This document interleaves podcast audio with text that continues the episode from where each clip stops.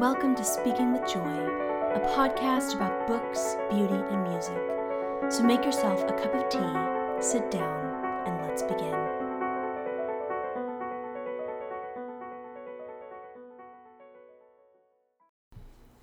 Love is not blind. That is the last thing that it is. Love is bound, and the more it is bound, the less it is blind. Hello, everyone, and welcome back to Reading with Joy. This is my summer book club, and we are reading Orthodoxy by G.K. Chesterton, and we are on chapter 5. Now, I have joked the last few weeks I have recorded these podcasts from a different place every time. So we had Oxford to begin with, and then St. Andrews. And then last week I was in Durham for an academic conference, and now I am sitting in my dear friend Jenna's living room in Princeton, New Jersey uh, Jenna and Macy. If any of you have read Girls Club, which I put out with my sister and mom um, this February, Jenna and Macy were two of my very best friends from my master's at St. Andrews, and I, um, in this whirlwind trip, uh, having gone to Durham and then Toronto and then New York and now New Jersey, I am having the funnest time getting to stay a bit with Jenna and Macy and just enjoy time with them. And this morning, Jenna is at work and Macy is at a summer class, and so I have been luxuriating in Jenna's lovely living room, making myself quite at home with all of her food and cooking utensils, and kind of enjoying a moment and a morning of, after about a week and a half of um, traveling and going places. And it's actually kind of a delight uh, to have a little morning off after all of the traveling, and I feel so well taken care of. I've been thinking this morning about how sometimes on trips I felt really, really exhausted, but this trip has been kind of a, a, special thing because each place that I've gone, I felt really taken care of. So when I was in London, I got to stay with um, Shelley Miller, and she invited me into her home and she made me this beautiful dinner. And then when I flew to Toronto, Tracy and Richard welcomed me into their home and were so kind to me. And then when I got to New York, Nathan gave me, um, gifted me this lovely little hotel room near where he was so that we could get up and explore New York together. And now I've been received in Jenna's home. And every single place along the way, I think because I haven't just been staying in hotels, or even the hotel I did stay in was kind of prepared for me, I've just felt so prepared for. And I think that it's made me think about the fact that I think that being prepared for is maybe one of the most profound experiences of grace that we can have. To feel like someone has anticipated you, anticipated your needs, and made a space for you in their world. That just makes you feel more loved than anything in the world, to me at least. And it's always made me think of in the Gospels when Jesus says, I go to make a place for you. And uh, having traveled all over uh, over the last few weeks and been numerous places in which people have made a place for me, um, I realize what a profound thing that is and how it speaks to some kind of essential need I think that we have in our hearts. Which, in a funny way, segues perfectly into this week's chapter. So, this week's chapter is called something about the flag, the flag of the world. And Chesterton goes into all of these questions about optimism and pessimism and how we make sense of them in the world. Um, and really, at the heart of it, the whole question that this chapter is asking is how is it possible that we feel at once both at home in the world, like it is our world, our family, the thing that we want to defend, and also alien and outside of it? And as ever, um, Chesterton's uh, kind of exploration of this topic isn't really an argumentative one. I mean, he does make arguments, of course, but it's not trying to get at a logical explanation of whether or not optimism is better or pessimism is better. He's really trying to get at how do we come to these intuitions about the world? How do we have these dispositions and attitudes? And what makes the most sense? And um, this is one of those chapters. There are there are several moments in Orthodoxy where I feel like Chesterton was almost prophetic. He kind of anticipated things that would be true about this world. So in the chapter where he talks about, um, you know, the the truest sign of a rotter is that he believes in himself, and where he describes kind of uh, the way in which we would come to different politics and religions based on the idea of believing yourself and how harmful that was. And that seems so absolutely prophetic and obvious in our own time that what was kind of a seed in his own time had come into the full fruition of a giant weed choking out uh, virtue and, and goodness in our modern world. And then, and in that same chapter, um, when he talks about how modesty has begun to reside in the organ of conviction, so that we have such a modest race that men can no longer believe in the multiplication tables. Um, that also seems to have anticipated this world that we live in, um, in where we struggle to believe that there is truth or facts to get at, uh, and where we have such a hard time even being able to talk about truth. So there are many ways in which Chesterton was really uh, could see ahead of his time. And I actually think that this is one of them as well. Because what he seems to be dealing with is these two, well, really kind of three attitudes, but there's two kind of false attitudes that he talks about regarding the world the pessimist and the optimist. And the pessimist is kind of this um, this attitude of of the world is as bad as it can be, and um, I love when he says that the pessimist thinks that the whole world is bad except for himself. And the optimist thinks that the whole world is good except for the pessimist. And I think you can see this. Uh, Nathan and I, I've been with my brother in New York, and we were talking about how this kind of uh, presiding pessimism, this kind of gloom, this kind of feeling of the world being bad and us having no ability to do anything for it, um, is really evident in funny ways in millennial senses of humor. If you are a Twitter user at all, um, but I think this comes at other places. You'll know that there's this kind of humor which is is really dark, um, that kind of is foreboding, that laughs about the end of the world and um, climate change and political kind of the inability to do anything in politics. There's this kind of humor that comes out of resignation, and um, it's this it's this kind of resignation that the world is bad and we can't really do anything to fix it. And Chesterton notes that this kind of comes from an attitude uh, as though the world, as though we were not in the world, as though we were not, and our fates were not in some way inherently tied into this broken and strange cosmos that we have. And for Chesterton, this is taken to an extreme kind of um, example in, in the case of the kind of what you might call the humane argument for suicide. This idea that the world is broken and bad, and so really the noble thing to do is to die. And on the one hand, this sounds utterly absurd. Um, and then on the other hand, I think I've seen this kind of belief about the world uh, come up, and people have actually had to wrestle with it. And in some ways, it's an honest thing to wrestle with. If you think that there is nothing beyond this life, that we have no eternal consequences for this life, and that the world is getting worse and worse. We have no control over it, and that we, you know, and then there's this this strange attitude, um, which which Chesterton goes totally against. That why would we continue living, and why would we continue that? But what Chesterton says is that this shows this kind of disloyalty to the world, because he says to kill a man is to kill one man, but to die yourself, um, to kill yourself is is to put to death all of the world and that this is this attitude of seeing that we are not somehow a part of this kind of cosmic struggle for not only survival but for joy or for wholeness or for completeness.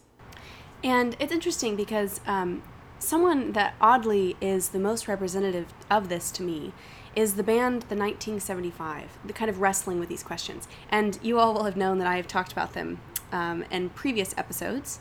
And it's one of those strange things for Joy Clarkson to like. They are kind of a pop punk nihilist band that is all about drinking and drugs and sadness and nihilism, which one might say are many of the things that I'm very not about.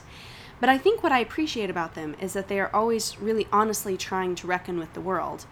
And it's been interesting to watch them kind of progress in that reckoning because you have in the very beginning of their their um, their albums there's this album that's all in black and white and it's really rebellious and they have these very anti-religious songs.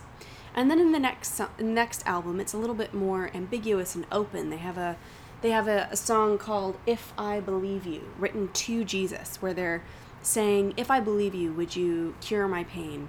And it's an honest song. I don't think that it's purely um, sarcastic but there's also this sense of kind of holding him at a distance. But in this most recent album, there is this real reckoning. And I think part of it's because we've had a rather tumultuous last few years uh, globally. Uh, it's really interesting because I think sometimes in America we can feel that. But then coming over to the UK and Europe, you have this, there's kind of this uh, widening sense of frustration and desperation and out of controlness and what do we do with the world and what does it mean to be moral? Is it even possible in this world? And what does it mean to have hope? And um, and so it's interesting to watch this most recent album really wrestle with that is this kind of grasping the sense that I think life is worth not giving up on. Um, but I don't know what to hold on to. And I think that's kind of what Chesterton is describing as he came to searching for a life philosophy was this sense that life was worth not giving up on, that we have skin in the game.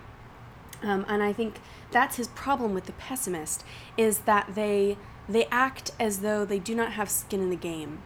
And as though that fundamental feeling that we all have that life really means something, even if we don't totally know how to explain why we think that. Chesterton had that intuition. He had that intuition that we had skin in the game, that we couldn't just give up on this fortress that is life. We couldn't burn the flag, uh, as it were, of existence. Um, like the 1975, there was some part of him that said, I would love it if we made it, despite all this darkness, despite all this frustration.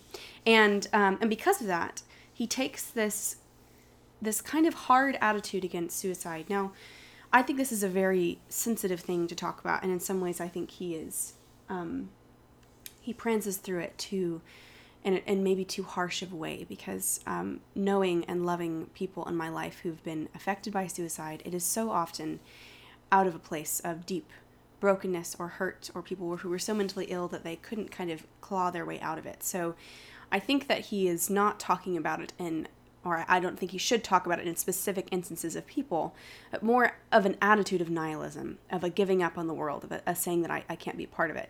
But something that he says that I think um, is really resonant is this idea that to give up on life, and I think that we can give up on life in other ways besides actually killing ourselves. We can give up on life in the sense that we can give up the idea that there's anything worth truly fighting for and just kind of coast through life. To give up on that is to reject as the possibility that there is anything good or true or beautiful in the entire world. It is to, in some way, whether um, that is through ending your own life or just ending your hope in the world, it is to it is to cut off, to kill the entire universe, as he says, to insult every beautiful woman, to say there's no bird, no tree that is worth living for. Which reminds me of another, the very ending song of the 1975, um, where he's reckoning with his own choice to continue living in a difficult world in the song called I Always Want to Die Sometimes. But one of the lines he says in it is that your death doesn't happen to you, it happens to your family and your friends. And there's this picture of when we choose to cut ourselves off in life, whether that is through the suicide that that um, that Chesterton talks about, or really just through cutting ourselves off from hope we're not doing that purely to ourselves because when we do it for ourselves, it's just over. We have this kind of finality. You're really rejecting everything that is in the world. But then that presents us with another problem, right? Because Chesterton's saying so the pessimist says everything is wrong, there's nothing in the world worth fighting for. They act as though they are not on the ship that is sinking. They act as though they're sitting in a cloud looking at the sinking ship of existence and going, oh, well, it's doomed uh, and feeling no sense of obligation to fight for it or, or to live for it, or that there's that kind of fundamental sense of life being worth something. But then we have the other problem, of course, which is the optimist, who says, "Oh, life really isn't that bad," and um, and and he he describes this as the rational optimist and the irrational optimist, and he says the irrational optimist is better. Often, I've noticed that Chesterton goes for the irrational option. I think it would be better better to say the super rational option, um, but that is another quibble. But basically, he says the problem with the optimist is they try to pick something in the universe and say, see, this is the reason it's worth living. And the example he uses for this is that of, I don't know how to actually say this word, oddly. It's a, it's a British town, um, in case you were wondering. Pimlico, um, or Pimlico. I'm sure all the British people listening to this are probably laughing if I'm pronouncing it wrong. Um, but my impression is that this place is a very Pimlico is a very kind of dreary, drudge, dirty, not good place. Um, and he's saying that the kind of two attitudes can of pe- pessimism and optimism can be observed towards um, in, in the way that somebody might defend this terrible place. And he says the pessimist will just go, oh, it's better, burn it down, go somewhere else, just move somewhere else because it's not worth it and there's they have no skin in the game. But the rational optimist, he said, will choose something in Pimlico to say that it is good. But he, what he says is that if you do that, you're you're really not loving Pimlico because the very nature of it is that it might disintegrate, and um, and that if that was really the thing you loved, then why wouldn't you go somewhere else and find another place that had that feature or quality but wasn't terrible? Uh, and so he says this is the problem with the rational optimist is that they try to look for something in the world and go, see, that's the reason that we can go on living and it'll all be fine. And it's funny because I even think of this in uh, in certain senses. I found in myself, like I used to be like the thing that I could find comfort in, and I still do find great comfort in in this is in the beauty and what seems like the eternal nature of of the natural world. Um, you could say life is difficult and dull, and humans go on doing all these terrible things, but isn't nature beautiful? And that's something that extends beyond ourselves. And I think that's a very hopeful and good thing. But on the other hand, there's this reality that nature is not eternal. It, it tends towards death, and when we destroy it, it, it really is destroyed. And so, if my hope for the universe is based on something, some feature or quality, if my reasons for continuing to be an optimist in the world is based on some feature or quality, and the whole world is tending towards death and destruction and disorder, um, then I will always either continually fall into despair or I won't really be loving or hoping for the earth as it is. And so, Chesterton's solution to this is that we have to learn to love the universe in the same way that we would love a person. And we don't love people for their qualities because if we did that, then when the qualities went away or when they were in trials or tribulations, uh, we would no longer uh, love them. We love them kind of in this, what he would call irrational, but I think is more of a super rational, fundamental sense. We love um, simply because something is what it is. And that love makes us be able to see it clearly. It makes us be able to see the truly beautiful things and the truly ugly things. And it makes us um, true citizens of the world who want to fight for what is good in it. And I love um, the place that he uh, exhibits this is um, is where he's talking about, uh, and you have to remember this is written in quite a different time, but where he's talking about the way that people sometimes criticize women and their their loyalty to their families or their friends. And he says some stupid people started the idea that because women back up their own people through everything, therefore women are blind and do not see anything. They can hardly have known any women. The same women who are ready to defend their men through thick and thin are, in their most personal intercourse with the man, almost morbidly lucid about the thinness of his excuses and the thickness of his head. A man's friend likes him but leaves him as he is. His wife loves him and is already trying to turn him into somebody else. Women who are utter mystics in their creed are utter cynics in their criticism. Thackeray expresses this well when he made Pendennis's mother, who worshipped her son as a god, yet assumed he would go wrong as a man. She underrated his virtue, though she overrated his value. The devotee is entirely free to criticize. The fanatic can safely be a skeptic. Love is not blind. That is the last thing that it is. Love is bound, and the more bound, the less blind. And I really I love this idea of love being bound. And this is really what Chesterton is arguing for that he felt um, his intuition about the world was that we had to be bound to it. Not that we needed to think that there was some feature in it that made life worth living, whether that was beautiful things or poetry or philosophy or even friendship, nor um, that it was beyond all saving. There was this sense in which we needed to see ourselves as citizens of the world who were bound to it and in that binding, in that space of love, we could see more clearly both its flaws and its essential um, goodness, something worth fighting for. And the way he describes this is a loyalty to the universe and um, and a alienation from the world.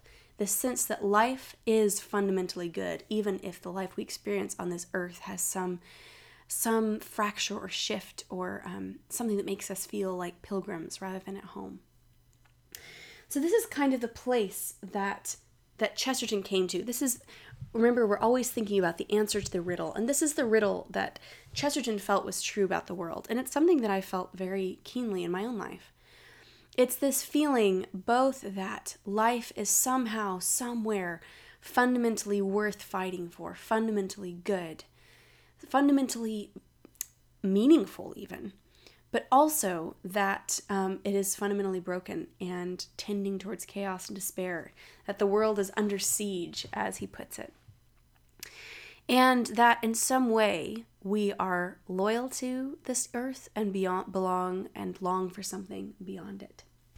And this, for Chesterton, is part of what uh, Christianity answered. Christianity was, in some ways, the answer to that riddle for him, because it told him both that life was good, that there was a God who had flung it into existence, and that it was glorious and well beloved and worth celebrating and investigating and think about, but also that there was some fundamental brokenness in it, which meant that he didn't really belong.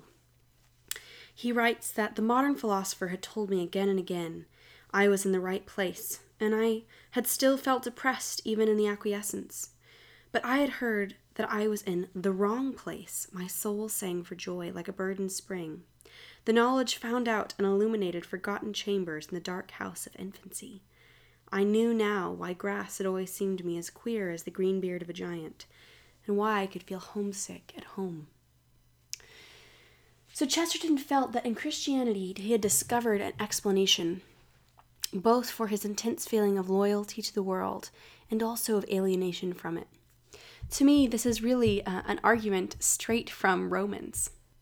This is one of my favorite passages in all the Bible. I think that if I needed to, if for some reason I was going to be locked in a prison for the rest of my life, uh, Romans 8 is one of the chapters, perhaps, that I might choose to be the only chapter I could take with me.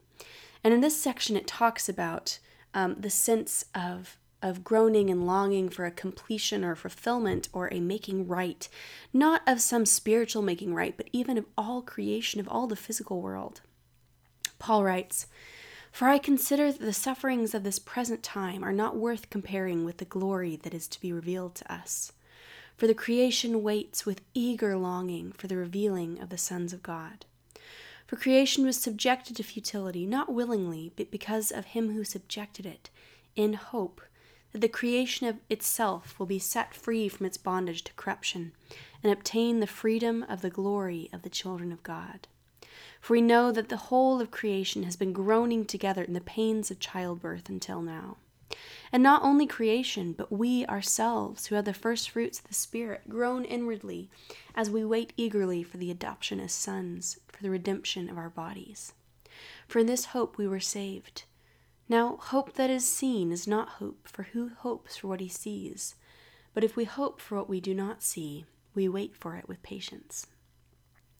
I think the reason I've always loved this passage so much is that it can be easy to think of the redemption that we describe in Christianity as something that is just a get out of um, get out of death free card, something that when we die we rise into heaven and that's that.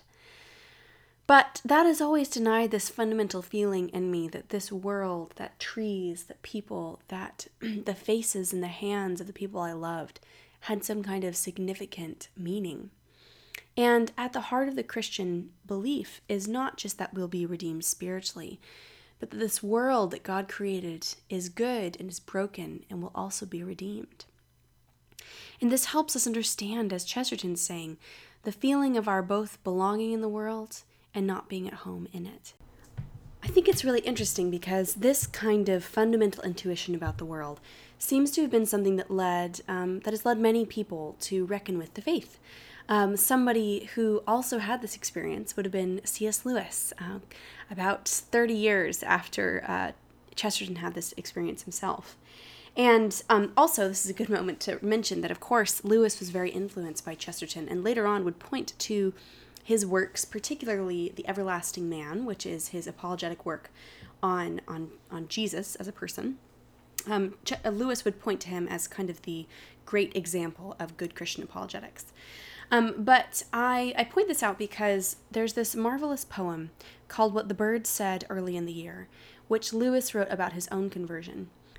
And um, this poem is written about the experience of springtime and about how every year there is this newness and this life that we experience in spring and a new life that makes us almost sense these hints of eternity. And um, and I think that this is kind of a picture of what Chesterton is arguing for in this, the sense that in creation, in the relationships we have with other people, we can sense this profound meaning, this gesturing to something beyond itself, to the source that gave birth to it, while also sensing um, kind of the disappointment and the leading towards death that we can experience in the world. So I wanted to end today by reading and briefly discussing this beautiful poem by um, by Lewis, which I think really links into all that um, that Chesterton is talking about.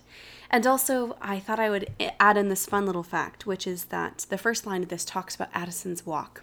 And Addison's Walk is this big loop around a deer park, by which I literally mean a park with deer in it, uh, in Oxford in Magdalen College, which is where Lewis lived as a young tutor. And uh, he and Tolkien would go on walks there. When they first had the Inklings meetings, they would meet in Lewis's uh, rooms in Magdalen. And uh, it is said that this is where Lewis, late into the night one night with Tolkien, um, had his first kind of his first step in conversion, which was believing that there was a God, that there was something more than the material universe. And something else that's special about this this poem is that it's actually now on a plaque in Addison's Walk. But Addison's Walk is really special to me because when I have I was thinking about it and over the last 5 years I've always been in Oxford around the same time in kind of the early year as he talks about in that um, in that kind of February season when everything is just about to start giving birth to new life. And I've always gotten to walk around Addison's Walk around that time, and it's always a kind of special place to me. And I try to go every year, my own little pilgrimage, to walk around and think and pray. And there's this feeling of spiritual potency to that place, I think. Um, and so, anyway, this is a special place to me. And this is Lewis's poem, What the Bird Said Early in the Year. One last thing that's also referencing a Wordsworth poem. And I would just like to say that Lewis references a lot of Wordsworth's poems, which I think is very fascinating and probably for another podcast. Without further ado, this is what the bird said early in the year. I heard in Addison's walk a bird sing clear. This year the summer will come true. This year, this year. Winds will not strip the blossom from the apple trees this year, nor want of rain destroy the peas. This year, time's nature will no more defeat you, nor all the promised moments in their passing cheat you. This time they will not lead you round and back to autumn one year older by the well worn track. This year, this year, as all the flowers foretell, we shall escape the circle and undo the spell. Often deceived, yet open once again your heart. Quick, quick, quick, quick, the gates are drawn apart. Well, friends, I hope that you enjoyed this chapter and that it led you into thinking about maybe how you approach the world, either as the pessimist who condemns everything as though you are not on the sinking ship, or as the optimist who is unable to see the profound brokenness and reckon with it as it is.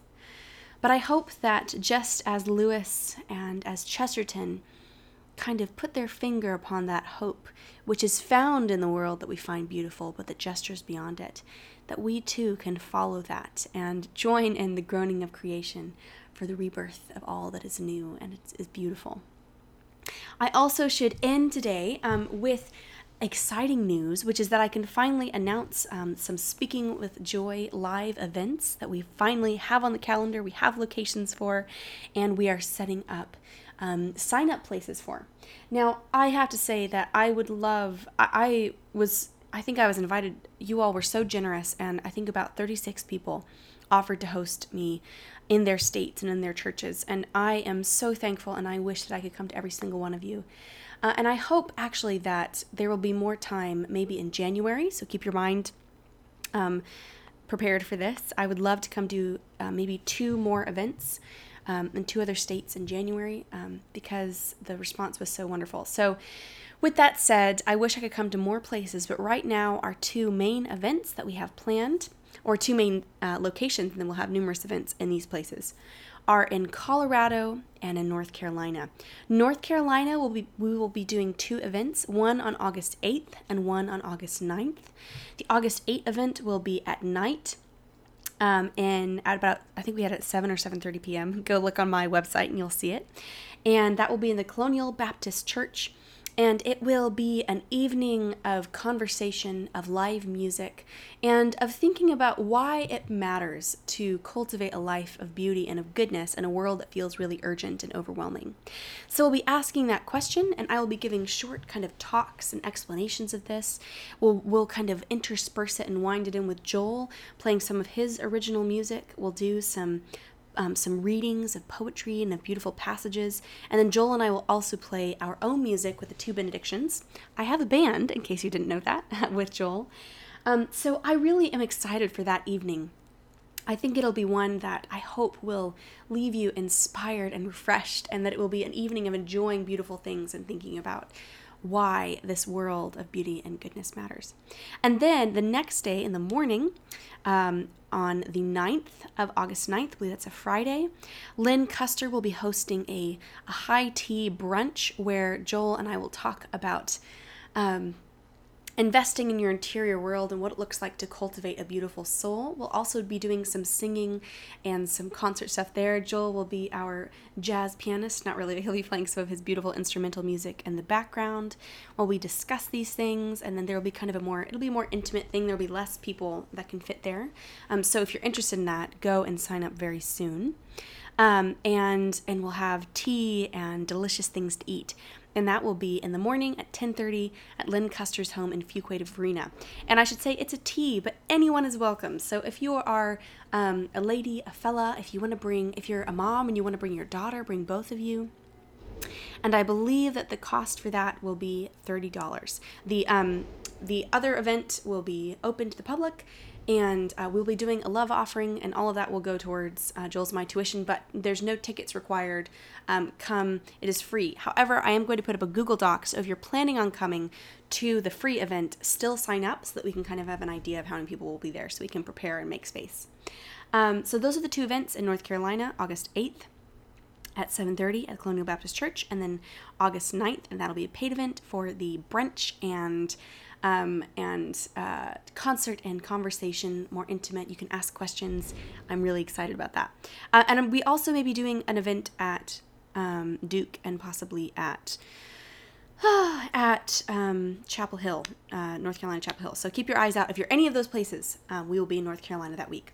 And then I'm so excited. We're going to be doing an event on August 14th with the Anselm Society. It will be at Holy Trinity Church in uh, Anglican Church in uh, Colorado Springs. Uh, we will be doing, it'll be like the event in North Carolina, where we will do conversations and readings and a concert. It'll be basically like the evening event in North Carolina. That event is ticketed, so you can get those tickets for $20, or if you are a Patreon supporter for me, or if you are an Anselm Society member, you can get those tickets for $15. And I am so excited for that evening. It is it's home. It is um, it is home turf. I can't wait to be in Colorado to sing, to be with you all, to see many of your lovely faces. So go uh, get your tickets for that. Those will definitely be up. I'll put links to all of these on my on my site. And also, I would love to know if there would be an interest in us doing something like a brunch event like we're doing in North Carolina and Colorado. So if that's something you'd be interested in, let me know and I will see if we can throw that together, maybe at my house in Colorado, which would be a lot of fun. So, um, all that to say, go check that out on joyclarkson.com. Go to the blog section, you can find that as long as well as whatever minimal um, show notes I do for this week for this episode. Um, I'm so thankful for all of you. Thank you to all of you who support me on Patreon. Um, you're keeping me going. And um, I'm just so, it's been so fun to see your comments and your thoughts as we've wrestled with this book. And I know many of you have said it has been kind of an intellectual challenge to you, but I just want to spur you on and say keep reading because there's this real satisfaction that comes with stretching your muscles. And I always say that whenever I read books that are slightly above me, I always catch more than I think I'm catching. And I think you are too. So thank you all for listening in. And I can't wait to talk to you all next week when we read chapter 6. Much love, guys.